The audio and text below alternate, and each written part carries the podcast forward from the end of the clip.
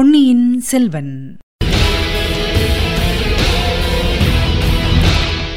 வணக்கம் நீங்கள் கேட்டுக்கொண்டிருப்ப தமிழசேஃபம் தமிழசேஃபமில் இனி நீங்கள் கேட்கலாம் பொன்னியின் செல்வன். வழங்குபவர் உங்கள் அன்பின் முனைவர் ரத்னமாலா புரூஸ்.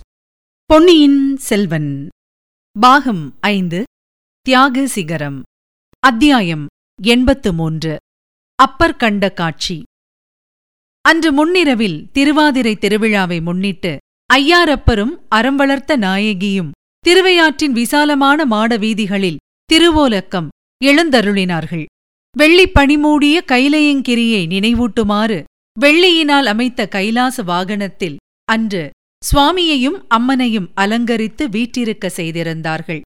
ஊர்வலத்தின் முன்னணியில் யானைகளும் ஒட்டகங்களும் பெரிய பெரிய ரிஷபங்களும் சென்றன. அவற்றின் மீது ஏற்றியிருந்த பேரிகைகளும் முரசுகளும் எட்டு திசைகளும் எதிரொலி செய்யும்படி முழங்கின. அவற்றின் பின்னால் வரிசை வரிசையாக பலவகை திருச்சின்னங்களை ஏந்தியவர்கள் சென்றார்கள். விதவிதமான வாத்தியங்களை வாசித்தவர்கள் கோஷ்டி கோஷ்டியாக சென்றார்கள். நடன கணிகையர் ஆங்காங்கு நின்று நடனமாடிவிட்டு சென்றார்கள். நந்தி பகவானும் சண்டிகேஸ்வரரும் விநாயகரும் வள்ளி தேவயானை சமேதரான முருகக் கடவுளும் தனித்தனி விமானத்தில் அமர்ந்து சென்றார்கள். கடைசியில் பார்வதியும் பரமேஸ்வரனும் கைலாச வாகனத்தில் அமர்ந்து சேவை தந்து கொண்டு வந்தார்கள். இன்னும் பின்னால் தேவார கோஷ்டியினர் வீணை மத்தளம் தாளம் முதலிய இசைக்கருவிகளுடன் அப்பரும் சம்பந்தரும் சுந்தரரும் பாடிய திருவையாற்று திருப்பதிகங்களை இசையோடு பாடிக்கொண்டு நடந்து வந்தார்கள். முன்னாலும் பின்னாலும் ஆயிரம் ஆயிரம் ஜனங்கள் வீதிகளை அடைத்துக் கொண்டு மெல்ல மெல்ல ஊர்வலத்தோடு போய்க் கொண்டிருந்தார்கள் ஜனங்கள் அவரவர்களுடைய மனப்போக்குக்கு ஒத்தபடி சிலர் யானை ஒட்டக முதலியவற்றை பார்ப்பதிலும் சிலர் வாத்திய கோஷ்டிகளின் கீதங்களை கேட்பதிலும் சிலர் தேவ கணிகையரின் நடனங்களை பார்ப்பதிலும் பெரும்பாலோர் திருவோலக்கம் வந்த தெய்வமூர்த்திகளை தரிசித்து பரவசமடைந்து துதிப்பதிலும் ஈடுபட்டிருந்தார்கள். கண்ணுக்கெட்டிய தூரம் முன்னும் பின்னும் நூற்றுக்கணக்கான தீவர்த்திகள் பிரகாசித்து அந்த அபூர்வமான தெய்வ ஊர்வலத்தை ஒரு கனவுலோக காட்சியாக செய்து கொண்டிருந்தது. இந்த காட்சியை சோழ மாளிகையின் மேன்மாடத்திலிருந்து குந்தவையும் வானத்தையும் பூங்குழலியும் பார்த்து கொண்டிருந்தார்கள். முதன் முதலில் வந்த முரசு சுமந்த யானைகளிலிருந்து கடைசி தேவார கோஷ்டி வரும் வரையில் ஆர்வத்துடன் பார்த்து மகிழ்ந்தார்கள். பரவச நிலையிலிருந்த பக்தர்களையும் பலவித வேடிக்கைகளில் மனதை செலுத்தியிருந்த பாமர மக்களையும் பார்த்தார்கள். நந்தி தேவர் முதல் சிவன் பார்வதி வரையில் வீதிவலம் வந்த தெய்வ வடிவங்களையும் அவர்கள் தரிசித்து மகிழ்ந்தார்கள். அவ்வளவு ஜனக்கூட்டத்துக்கு மத்தியில் ஒரு யானையின் மீது இரண்டு சீன வர்த்தகர்கள் ஏறிக்கொண்டு வருவதையும் அவர்கள் அவ்வப்போது யானை மேலிருந்து கீழிறங்கி ஜனக்கூட்டத்தினிடையில் மறைந்து விடுவதையும் பிறகு மறுபடியும் வந்து யானை மீது ஏறிக்கொள்வதையும் கண்டார்கள். ஆஹா இந்த சீனர்கள் இருவரும் உண்மையில் வர்த்தகர்களா? அல்லது அயல்நாட்டிலிருந்து வேவு பார்க்க வந்த ஒற்றர்களா? என்ற ஐயம் குந்தவையின் உள்ளத்தில் ஏற்பட்டது. சோழ ராஜ்யத்து அரசுரிமை சம்பந்தமாக சில நாளாக ஏற்பட்டிருந்த தகராறுகள் குழப்பங்கள் பற்றிய செய்திகள் உலகெங்கும் பரவியிருக்கக்கூடியது இயல்பே ஆகும். அதை முன்னிட்டு பகையரசர்கள் இந்த ஒற்றர்களை சீன நாட்டு வர்த்தகர்களின் தோற்றத்தில் அனுப்பி வைத்திருக்கக்கூடும் அல்லவா? இதை பற்றி குந்தவையும் வானத்தியும் பேசிக் கொண்டிருந்தது பூங்குழலியின் காதில் விழுந்தது. அந்த பெண் தேவி அவர்கள் கோவில் கோபுரவாசலில் என்னை அணுகி சீனத்துப்பட்டு வேணுமா? என்று கேட்டார்கள். நான் அவர்களிடம் சோழ மாளிகைக்கு வாருங்கள். தஞ்சையிலிருந்து இளவரசிகள் வரப்போகிறார்கள். அவர்கள் ஒருவேளை வாங்குவார்கள் என்று சொல்லியிருக்கிறேன். ஆகையால் ஒருவேளை இங்கு வந்தாலும் வருவார்கள். உங்கள் சந்தேகத்தை நேரிலேயே கேட்டு தீர்த்து கொள்ளலாம். என்றாள். அச்சமயம் கைலேயங்கிரி வாகனத்தில் அமர்ந்திருந்த ஐயாரப்பரும் அறம் வளர்த்த நாயகியும் சோழ மாளிகையின் வாசலுக்கு வந்திருந்தார்கள். அங்கே சுவாமியை நிறுத்தச் செய்து தீபாராதனை முதலியன நடந்தன.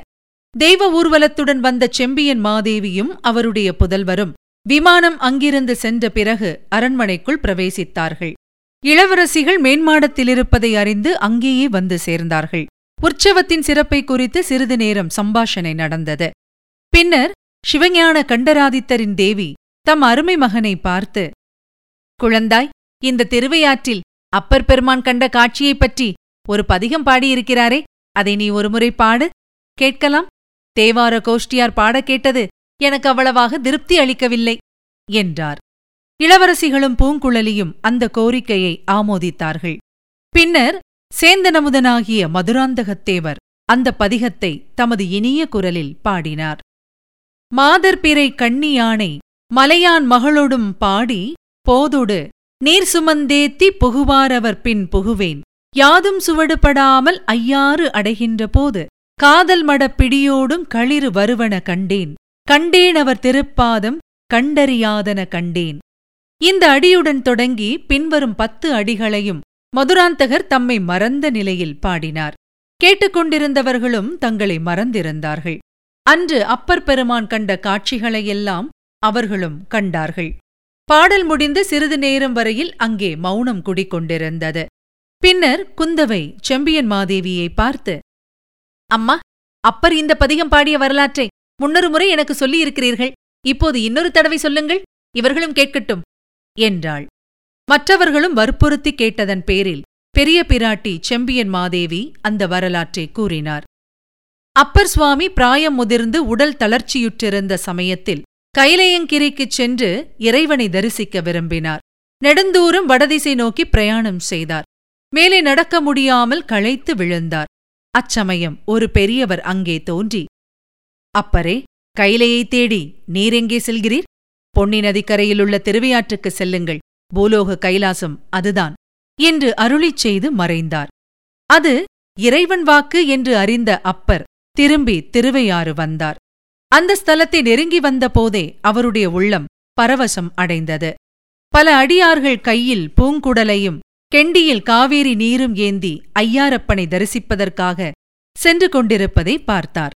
அவர்கள் இறைவனுடைய புகழை பாடிக்கொண்டு சென்றார்கள். அவர்கள் பின்னால் அப்பரும் சென்றார். அப்போது திருவையாறு நகர்ப்புறத்தில் ஆணும் பெண்ணுமாக இரு யானைகள் வந்தன. அந்த களிரும் பிடியும் சிவமும் சக்தியுமாக அப்பருக்கு காட்சியளித்தன. ஆலயத்தை அடைவதற்குள் இவ்வாறு பல விலங்குகளையும் பறவைகளையும் ஆண் பெண் வடிவத்தில் அப்பர் பார்த்தார். கோழி பெடையோடு கூடி குலாவி வந்தது. ஆண்மையில் பெண்மயிலோடு ஆடி பிணைந்து வந்தது. அருகிலிருந்த சோலையில் ஆண்குயிலோடு பெண்குயில் பாடி கழித்துக் கொண்டிருந்தது. இடிமுழக்க குரலில் முழங்கிக் கொண்டு ஏனம் ஒன்று அதன் பெண் இனத்தோடு சென்றது. நாரையும் அதன் நற்றுணையும் சேர்ந்து பறந்து சென்றன. பைங்கிழியும் அதன் பேடையும் பசுமரக் கிளைகளில் மழலை பேசிக் கொண்டிருந்தன. காளையும் பசுவும் கம்பீரமாக அசைந்து நடந்து சென்றன. இவ்வாறு ஆணும் பெண்ணுமாக அப்பர் சுவாமிகளின் முன்னால் தோன்றியவை எல்லாம் சிவமும் சக்தியுமாக அவருடைய அகக்கண்ணுக்கு புலனாயின. உலகமெல்லாம் சக்தியும் சிவமுமாக விளங்குவதைக் கண்டார். இந்த உலகமே கைலாசம். தனியாக வேறு கைலாசமில்லை என்று உணர்ந்தார்.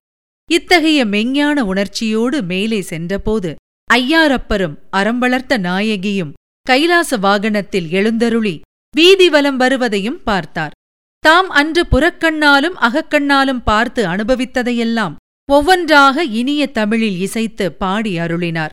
இத்தனை காலமும் தாம் கண்ணால் கண்டும் கருத்தினால் அறியாமலிருந்தவற்றை இன்று திருவையாற்றில் கண்டு அறிந்து கொண்டதாக ஒவ்வொரு பாடலின் முடிவிலும் கண்டறியாதன கண்டேன் என்று திரும்பத் திரும்ப வியந்து கூறினார்.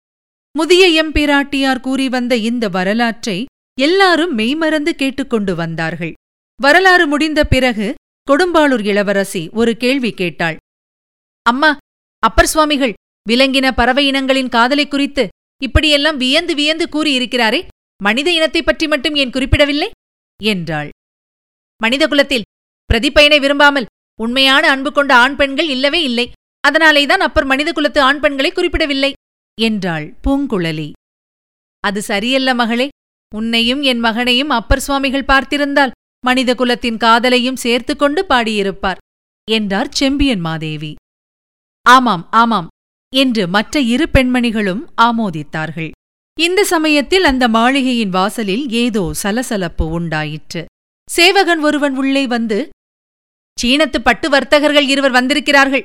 இளவரசிகளை பார்த்துவிட்டுத்தான் போவோம் என்கிறார்கள் என்றான்.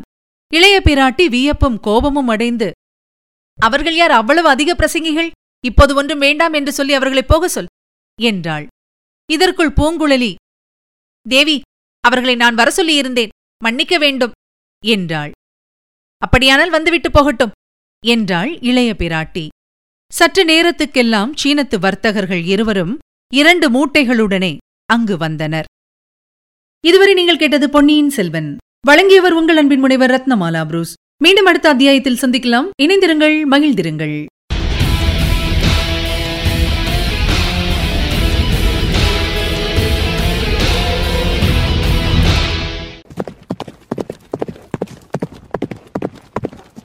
பொன்னியின் செல்வன்.